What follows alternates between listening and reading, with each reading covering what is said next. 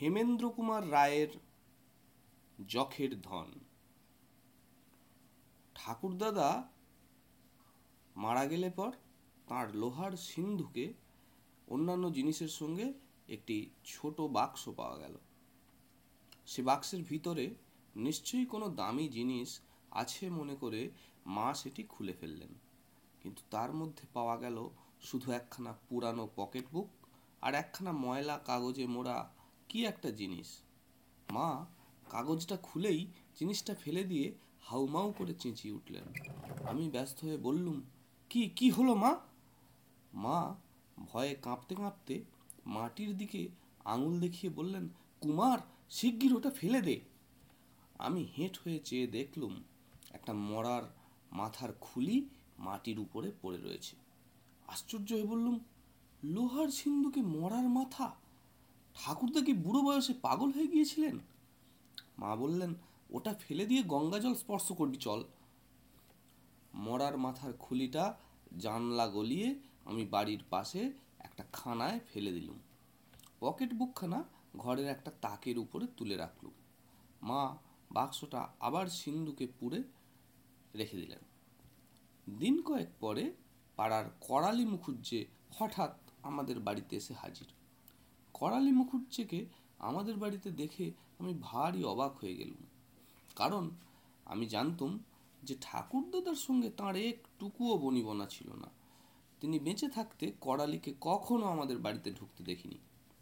করালিবাবু বললেন, কুমার, তোমার মাথার ওপর এখন আর কোনো অভিভাবক নেই।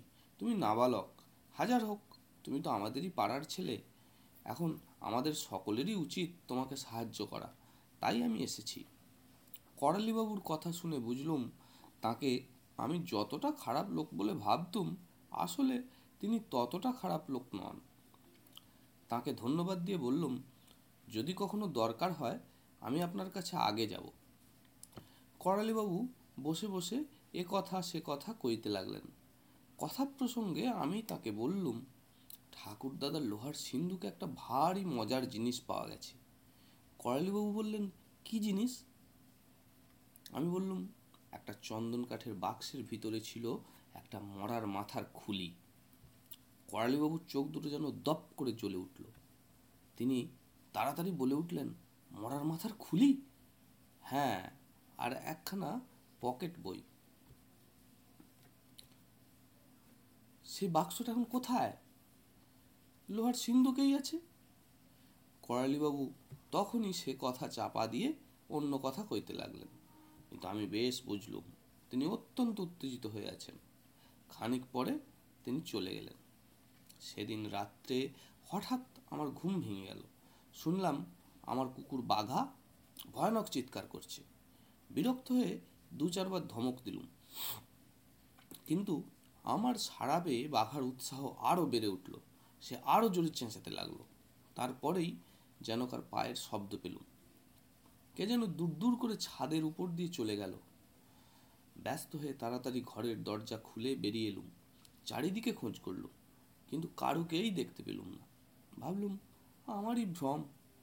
বাঘার গলার শিকল খুলে দিয়ে আবার ঘরে এসে শুয়ে পড়ল সকালবেলায় ঘুম ভেঙেই শুনি মা ভারী চেঁচামেচি লাগিয়েছেন। বাইরে এসে জিজ্ঞাসা করলুম, ব্যাপার কি মা? মা বললেন ওরে কাল রাত্রে বাড়িতে চোর এসেছিল। তাহলে কাল রাত্রে যা শুনেছিলুম তা ভুল নয়। মা বললেন, দেখবি আয়। বড় ঘরে লোহার সিন্দুক খুলে রেখে গেছে। ঘরে গিয়ে দেখি সত্যিই তাই। কিন্তু চোর বিশেষ কিছু নিয়ে যেতে পারেনি, কেবল সেই চন্দন কাঠের বাক্সটা ছাড়া। কিন্তু মনে কেমন একটা ধোঁকা লেগে গেল। সিন্ধুকে এত জিনিস থাকতে চোর খালি সেই বাক্সটা নিয়ে গেল কেন? আরও মনে পড়ল, কাল সকালে এই বাক্সের কথা শুনেই করালিবাবু কী রকম উত্তেজিত হয়ে উঠেছিলেন। তবে কি এই বাক্সের মধ্যে কোনো রহস্য আছে? সম্ভব। নইলে একটা মরার মাথার খুলি কে আর এত যত্ন করে লোহার সিন্দুকের ভিতরে রেখে দেয়? মাকে কিছু না বলেই তাড়াতাড়ি বাইরে ছুটলুম। বাড়ির পাশের খানাটার মুখে গিয়ে দেখলুম মরার মাথার খুলিটা এক রাস জঞ্জালের উপরে কাত হয়ে পড়ে আছে। সেটাকে আর একবার পরখ করবার জন্য তুলে নিলুম। খুলির এক পিঠে গাঢ় কালো রং মাখানো ছিল কিন্তু খানার জল লেগে মাঝে মাঝে রং উঠে গেছে। আর যেখানেই রং নেই সেইখানেই আঁকের মতন কতকগুলো কি খোদাই করা রয়েছে। অত্যন্ত কৌতূহলী হয়ে খুলিটাকে লুকিয়ে আবার বাড়িতে আনলুম। সাবান জলে সেটাকে বেশ করে ধুয়ে ফেলতেই কালো রং উঠে গেল। তখন আশ্চর্য হয়ে দেখলুম খুদে খুদে অঙ্ক খুলির এক পিঠটায় কে যেন খুদে রেখেছে। এই অদ্ভুত অঙ্কগুলোর মানে কি? অনেক ভাবলুম। কিন্তু মাথা মুন্ডু কিছুই বুঝে উঠতে পারলুম না। হঠাৎ মনে পড়ল ঠাকুরদাদার পকেট বইয়ের কথা। সেখানেও তো এই খুলির সঙ্গে ছিল। তার মধ্যে এই রহস্যের কোনো সদুত্তর নেই কি? তখনই উপরে গিয়ে তাক থেকে পকেট বইখানা পারলুম খুলে দেখি তার গোড়া থেকে শেষ পর্যন্ত লেখায় ভর্তি। গোড়ার দিকের প্রায় ষোলো সতেরো পাতা পড়লুম কিন্তু সেসব বাজে কথা। তারপর হঠাৎ এক জায়গায় দেখলুম উনিশশো কুড়ি সাল, আশ্বিন মাস আসাম থেকে ফেরবার মুখে একদিন আমরা এক বনের ভিতর দিয়ে আসছি। সন্ধ্যা হয় হয় আমরা এক উঁচু পাহাড়ের জমি থেকে নামছি। হঠাৎ দেখি খানিক তফাতে একটা মস্ত বড় বাঘ। সে সামনের দিকে হুমড়ি খেয়ে যেন কার উপরে লাফিয়ে পড়বার জন্যে তাক করছে। আরও একটু তফাতে দেখলুম একজন সন্ন্যাসী পথের পাশে গাছের তলায় শুয়ে ঘুমোচ্ছেন। বাঘটার লক্ষ্য তাঁর দিকেই। আমি তখনই চিৎকার করে উঠলুম। আমার সঙ্গের কুলিরাও সে চিৎকারে যোগ দিল। সন্ন্যাসীর ঘুম ভেঙে গেল। বাঘটাও চমকে ফিরে আমাদের দেখে এক লাফে অদৃশ্য হলো। সন্ন্যাসী জেগে উঠেই ব্যাপারটা সব বুঝে নিলেন। আমার কাছে এসে কৃতজ্ঞ স্বরে বললেন, বাবা, তোমার জন্য আজ আমি বাঘের মুখ থেকে বেঁচে গেলুম। আমি বললুম, ঠাকুর, বনের ভিতর এমনি করে কি ঘুমোতে আছে? সন্ন্যাসী বললেন বনই যে আমাদের ঘর বাড়ি বাবা। আমি বললুম, কিন্তু এখনই আপনার প্রাণ যেত যে? সন্ন্যাসী বললেন, কই বাবা, গেল না তো। ভগবান ঠিক সময়ই তোমাকে পাঠিয়ে দিলেন। শুনলুম, আমরা যেদিকে যাচ্ছি, সন্ন্যাসীও সেই দিকে যাবেন। তাই সন্ন্যাসীকেও আমরা সঙ্গে নিয়ে চললুম। সন্ন্যাসী দুদিন আমাদের সঙ্গে রইলেন। আমি যথাসাধ্য তাঁর সেবা করতে ত্রুটি করলুম না। তিন দিনের দিন বিদায় নেবার আগে তিনি আমাকে বললেন, দেখো বাবা, তোমার সেবায় আমি বড় তুষ্ট হয়েছি। তুমি আমার প্রাণ রক্ষাও করেছ। যাবার আগে আমি তোমাকে একটি সন্ধান দিয়ে যেতে চাই। আমি বললুম, কিসের সন্ধান? সন্ন্যাসী বললেন, জকের ধনের। আমি আগ্রহের সঙ্গে বললুম, জকের ধন? সে কোথায় আছে ঠাকুর? সন্ন্যাসী বললেন, খাসিয়া পাহাড়ে। আমি হতাশভাবে বললুম, কোনখানে আছে? আমি তা জানব কেমন করে? সন্ন্যাসী বললেন, আমি ঠিকানা বলে দিচ্ছি। খাসিয়া পাহাড়ের রূপনাথের গুহার নাম শুনেছ? আমি বললুম, শুনেছি। প্রবাদ আছে যে, এই গুহার ভিতর দিয়ে চীন দেশে যাওয়া যায়। আর অনেক কাল আগে এক চীন সম্রাট এই গুহাপথে নাকি সসৈন্যে ভারতবর্ষ আক্রমণ করতে এসেছিলেন। সন্ন্যাসী বললেন হ্যাঁ এই রূপনাথের গুহা থেকে পঁচিশ ক্রোশ পশ্চিমে গেলে উপত্যকার মাঝখানে একটি সেকেলে মন্দির দেখতে পাবে। সে মন্দির এখন ভেঙে পড়েছে। কিছুদিন পরে তার কোনো চিহ্নও হয়তো আর পাওয়া যাবে না। এক সময়ে এখানে মস্ত এক মঠ ছিল। তাতে বৌদ্ধ সন্ন্যাসীরা থাকতেন। সেকালের এক রাজা বিদেশি শত্রুর সঙ্গে যুদ্ধযাত্রা করার আগে এই মঠে নিজের সমস্ত ধনরত্ন গচ্ছিত রেখে যান। কিন্তু যুদ্ধে তাঁর হার হয়। পাছে নিজের ধনরত্ন শত্রুর হাতে পড়ে, এই ভয়ে রাজা সে সমস্ত এক জায়গায় লুকিয়ে এক জককে পাহারায় রেখে পালিয়ে যান। তারপর তিনি আর ফিরে আসেননি। সেই ধনরত্ন এখনও সেইখানেই আছে। তারপর সন্ন্যাসী আমাকে বৌদ্ধ মঠে যাবার পথের কথা ভালো করে বলে দিলেন। আমি বললুম, কিন্তু এতদিন আর কেউ যদি সেই ধনরত্নের সন্ধান পেয়ে থাকে? সন্ন্যাসী বললেন, কেউ পায়নি। সে বড় দুর্গম দেশ। সেখানে যে বৌদ্ধ মঠ আছে, তা কেউ জানে না, আর কোনো মানুষও সেখানে যায় না। মঠে গেলেও সারা জীবন ধরে ধনরত্ন খুঁজলেও কেউ পাবে না। কিন্তু তোমাকে সেখানে গিয়ে খুঁজতে হবে না। ধনরত্ন ঠিক কোনখানে পাওয়া যাবে তা জানবার উপায় কেবল আমার কাছে আছে। এই বলে সন্ন্যাসী তার ঝোলা থেকে একটি মরার মাথার খুলি বার করলেন। আমি আশ্চর্য হয়ে বললুম, ওতে কি হবে ঠাকুর? সন্ন্যাসী বললেন, যে জক ধনরত্নের পাহারায় আছে, এ তারই খুলি। এই খুলিতে আমি মন্ত্র পড়ে দিয়েছি। এ খুলি যার কাছে থাকবে জক তাকে আর কিছুই বলবে না। খুলিতে এই যে অঙ্কের মতো রেখা রয়েছে, এ হচ্ছে সাংকেতিক ভাষা। এই সংকেত বুঝবার উপায়ও আমি তোমাকে বলে দিচ্ছি। তাহলেই তুমি জানতে পারবে কোনখানে ধনরত্ন আছে। এই বলে সন্ন্যাসী আমাকে সংকেত বুঝবার গুপ্ত উপায় বলে দিলেন। তারপর এক বৎসর ধরে অনেক ভাবলুম, কিন্তু একলাটি সেই দুর্গম দেশে যেতে ভরসা হলো না। শেষটায় আমার প্রতিবেশী করালি বিশ্বাসকে সব বিশ্বাস করে জানিয়ে বললুম, করালি, তোমার জোয়ান বয়স। তুমি যদি আমার সঙ্গে যাও, তবে তোমাকেও ধনরত্নের অংশ দেব। কিন্তু করালি যে বেইমান আমি তা জানতুম না।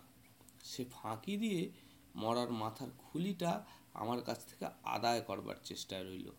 দু একবার লোক লাগিয়ে চুরি করবার চেষ্টাও করেছিল, কিন্তু পারেনি। ভাগ্যে আমি তাকে জকের ধনের ঠিকানাটা বলে দিইনি। কিন্তু খাসিয়া পাহাড়ে যাবার আশা আমি ছেড়ে দিয়েছি।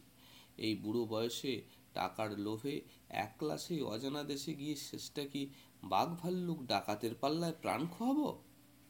অন্য কারোকেও সঙ্গে নিতে ভরসা হয় না। কে জানে টাকার লোভে বন্ধুই আমাকে খুন করবে কিনা। তবে এই পকেট বইয়ে আমি সব কথা লিখে রাখলুম। ভবিষ্যতে এই লেখা হয়তো আমার বংশের কারোর উপকারে আসতে পারে। কিন্তু আমার বংশের কেউ যদি সত্যিই সেই বৌদ্ধ মঠে যাত্রা করে, তবে যাবার আগে যেন বিপদের কথাটাও ভালো করে ভেবে দেখে। এ কাজে পদে পদে প্রাণের ভয়। পকেট বইখানা হাতে করে আমি অবাক হয়ে বসে রইলুম। উফ করালিবাবু কি ভয়ানক লোক! ঠাকুরদাদার সঙ্গে সে চালাকি করতে গিয়েছিল। কিন্তু পেরে ওঠেনি। তারপর এতদিনেও কিন্তু আশা ছাড়েনি। আমি বেশ বুঝলুম, এই মরার মাথাটা কোথায় আছে তা জানবার জন্যই করালি কাল আমাদের বাড়ি এসে হাজির হয়েছিল। রাত্রে এইটে চুরি করবার ফিকিরেই যে আমাদের বাড়িতে চোর এসেছিল, তাতেও আর কোনো সন্দেহ নেই। ভাগ্যেই মরার মাথাটা আমি বাড়ির পাশের খানায় ফেলে দিয়েছিলাম। এখন কি করা উচিত? গুপ্তধনের চাবি তো এই খুলির মধ্যেই আছে, কিন্তু অনেকবার উল্টে পাল্টে দেখেও আমি সেই অঙ্কগুলোর লেজা মুড়ো কিছুই বুঝতে পারলুম না। পকেট বইখানার প্রত্যেক পাতা উল্টে দেখলুম। তাতেও ঠাকুরদা এই সংকেত বুঝবার কোনো উপায় লিখে রাখেননি। ঠাকুরদাদের ওপর ভারী রাগ হলো। আসল ব্যাপারটিই জানবার উপায় নেই। তারপর ভেবে দেখলুম, জেনেই বা কি আর এমন হাতি ঘোড়া লাভ হতো? আমার বয়স সতেরো বৎসর সেকেন্ড ইয়ারে পড়ছি। জীবনে কখনো কলকাতার বাইরে যাইনি। কোথায় কোন কোণে আসাম আর খাসিয়া পাহাড়? আবার তার ভিতরে কোথায় আছে রূপনাথের গুহা? এসব খুঁজে বার করাই তো আমার পক্ষে অসম্ভব। তার উপরে সেই গভীর জঙ্গল যেখানে দিন রাত বাঘ, ভাল্লুক, হাতিরা হানা দিচ্ছে, সেকেলে এক বৌদ্ধ মঠ, তার ভিতরে জকের ধন, সেও এক ভুতুরে কাণ্ড। শেষটায় কি একলা সেখানে গিয়ে আলিবাবার ভাই কাসিমের মতো টাকার লোভে প্রাণটা খোয়াবো? এসব ভেবেও বুকটা আমার ধুকপুক করে উঠল। হঠাৎ মনে হলো বিমলের কথা। বিমল আমার প্রাণের বন্ধু, আমাদের পাড়ার ছেলে। আমার চেয়ে বয়সে বছর তিনেকের বড়। এবৎসর বিয়ে দেবে। বিমলের মতো চালাক ছেলে আমি আর দুটি দেখিনি। তার গায়ে অসুরের মতো জোর, রোজ সে কুস্তি লড়ে। দুশো ডন, তিনশো বৈঠক দেয়। তার উপরে এই বয়সেই সে অনেক দেশ বেরিয়ে এসেছে। এই গেল বছরেই তো আসামে বেড়াতে গিয়েছিল। তার কাছে আমি কোনো কথা লুকোতুম না। ঠিক করলুম, যাওয়া হোক আর নাই হোক, একবার বিমলকে এই মরার মাথাটা দেখিয়ে আসা যাক। বৈকালে বিমলের বাড়িতে গিয়ে হাজির হলুম। তখন সে বসে বসে বন্দুকের নল সাফ করছিল। আমাকে দেখে বললে, কি হে কুমার যে, কি মনে করে? আমি বললুম, একটা ধাঁধা নিয়ে ভারী গোলমালে পড়েছি ভাই। বিমল বললে, কি ধাঁধা? আমি মরার মাথার খুলিটা বার করে বললুম, এই দেখো। বিমল অবাক হয়ে খুলিটার দিকে খানিকক্ষণ তাকিয়ে রইল। তারপর বললে, এ আবার কি? আমি পকেট বইখানা তার দিকে এগিয়ে দিয়ে বললুম, আমার ঠাকুরদার পকেট বই, পড়লেই সব বুঝতে পারবে। বিমল বললে আচ্ছা রোস, আগে তাড়াতাড়ি বন্দুকটা সাফ করে নিই। কাল পাখি শিকারে গিয়েছিলুম, বন্দুকে ভারী ময়লা জমেছে। বন্দুক সাফ করে হাত ধুয়ে বিমল বললে ব্যাপারটা কি বলো দেখি কুমার? তুমি কি কোনো তান্ত্রিক গুরুর কাছে মন্ত্র নিয়েছো? তোমার হাতে মরার মাথা কেন? আমি বললুম, আগে পকেট বইখানা পড়েই দেখো না। বেশ, বলে বিমল পকেট বইখানা নিয়ে পড়তে লাগল। খানিক পরেই দেখলুম, বিমলের মুখ বিস্ময়ে আর কৌতূহলে ভরে উঠেছে। পড়া শেষ করেই বিমল তাড়াতাড়ি মরার মাথাটা তুলে নিয়ে সেটাকে অনেকক্ষণ ধরে ঘুরিয়ে ফিরিয়ে দেখলে। তারপর একটা নিঃশ্বাস ফেলে বললে, ভারী আশ্চর্য তো। আমি বললুম, অঙ্কগুলো কিছু বুঝতে পারলে? বিমল বললে, হুম হুম, আমিও পারিনি। কিন্তু আমি এত সহজে ছাড়বো না। তুমি এখন বাড়ি যাও কুমার। খুলিটা আমার কাছেই থাক। আমি এটা রহস্য জানবই জানব। তুমি কাল সকালে এসো। আমি বললুম, কিন্তু সাবধান। বিমল বললে, কেন? আমি বললুম, করালি মুখুজ্জে এই খুলিটা চুরি করবার জন্য কাল আবার হয়তো তোমাদের বাড়িতে মাথা গলাবে। আমি এত সহজে ঠকবার ছেলে নই হে। তা আমি জানি, তবু সাবধানের মার নেই। এই বলে আমি চলে এলুম।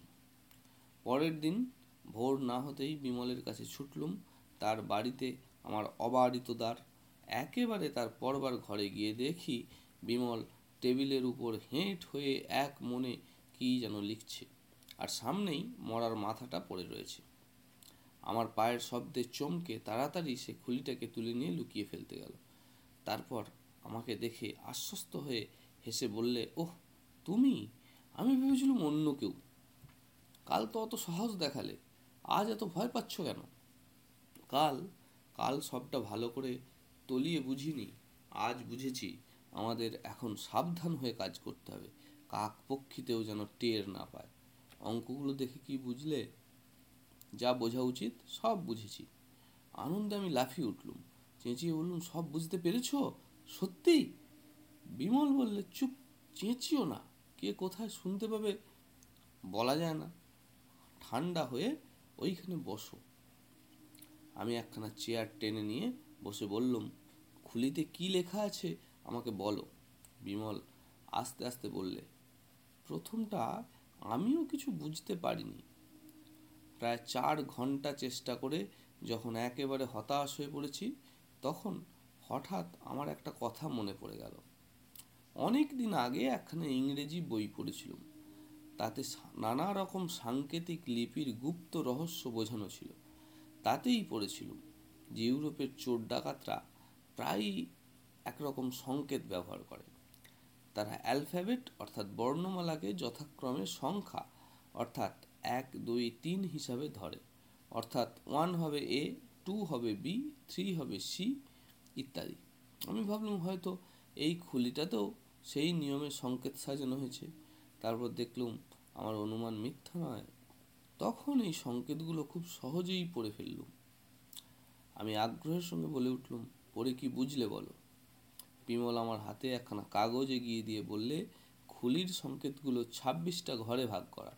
আমিও লেখাগুলো সেইভাবেই সাজিয়েছি। কাগজের উপরে এই কথাগুলোই লেখা ছিল। ভাঙা দেউলের পিছনে সরল গাছ, মূল দেশ থেকে পূব দিকে দশ গজ এগিয়ে থামবে, ডাইনে আট গজ এগিয়ে বুদ্ধদেব বামে। ছয় গজ এগিয়ে তিনখানা পাথর তার তলায় সাত হাত জমি খুঁড়লে পথ পাবে। আমি চিঠিখানা পড়ে মনে মনে বিমলের বুদ্ধির তারিফ করতে লাগল। বিমল বললে, সাংকেতিক লিপিটা তোমাকে ভালো করে বুঝিয়ে দিই। শোনো, আমাদের বাংলা ভাষায় অ থেকে শুরু করে চন্দ্রবিন্দু পর্যন্ত বাহান্নটা বর্ণ। সেই বর্ণগুলিকে এক, দুই, তিন হিসাবে যথাক্রমে ধরা হয়েছে। অর্থাৎ এক হচ্ছে অ, দুই হচ্ছে আ, তেরো হচ্ছে ক, বাহান্ন হচ্ছে চন্দ্রবিন্দু ইত্যাদি। যেখানে অকার বা একার আছে, সেখানে বর্ণের যে পাশে দরকার, সেই পাশে ব্র্যাকেটের ভেতরে সংখ্যা লেখা হয়েছে। উদাহরণ দেখো, ভ বর্ণের সংখ্যা ছত্রিশ আর অকারের সংখ্যা হচ্ছে দুই। অতএব ছত্রিশ, ব্র্যাকেট দুই। সংকেতে বুঝতে হবে ভা। দ বর্ণের সংখ্যা তিরিশ, একারের সংখ্যা হচ্ছে নয়। অতএব দে বোঝাতে লিখতে হবে ব্র্যাকেটে নয়, তারপর তিরিশ। উকারের বর্ণের, উকার বর্ণের তলায় বসে। সুতরাং পঁয়ত্রিশ ভাজিত পাঁচ থাকলে বুঝতে হবে বু। যিনি এই সংখ্যাগুলো লিখেছেন, তার বানান জ্ঞান ততটা টনটন নয়। কেন? না মূল ও পুব তার হাতে পড়ে হয়েছে। মূল ও পুব। উ এর মতো উকারের সংখ্যা হচ্ছে ছয়। কিন্তু উকারের সংখ্যা দীর্ঘ উকারের ছয়ের স্থানে বসিয়েছেন বর্ণের তলাকার ব্র্যাকেটে। আমি মরার মাথার খুলিটা আর একবার পরক করবার জন্য তুলে নিলাম। কিন্তু দৈব গতিকে হঠাৎ সেখানে ফসকে মার্বেল বাঁধানো মেঝের উপর সশব্দে পড়ে গেল। তাড়াতাড়ি সেটা উঠিয়ে নিয়ে তার উপরে একবার চোখ বুলিয়ে আমি বলে উঠলুম, ওই যা খুঁড়িটার খানিকটা চটে গিয়েছে। বিমল বললে, কোনখানটা? আমি বললুম, গোড়ার চারটে ঘর, ভাঙা দেউলের পিছনে সরল গাছ পর্যন্ত। বিমল বললে, এ কাণ্ডটি যদি আগে ঘটতো, তাহলে সমস্তই মাটি হয়ে যেত। যাক, তোমার কোনো ভয় নেই। সংকেতগুলো আমি কাগজে টুকে নিয়েছি, কিন্তু আমাদের সাবধান হতে হবে। অঙ্কগুলো রেখে কথাগুলো এখনই নষ্ট করে ফেলা উচিত এই বলে সে সংকেতের অর্থ লেখা কাগজখানা টুকরো টুকরো করে ছিঁড়ে ফেললে। যখন দরকার হবে, পাঁচ মিনিটের চেষ্টাতেই সংকেতের অর্থ আমরা ঠিক বুঝতে পারব। কিন্তু বাইরের লোক কোনো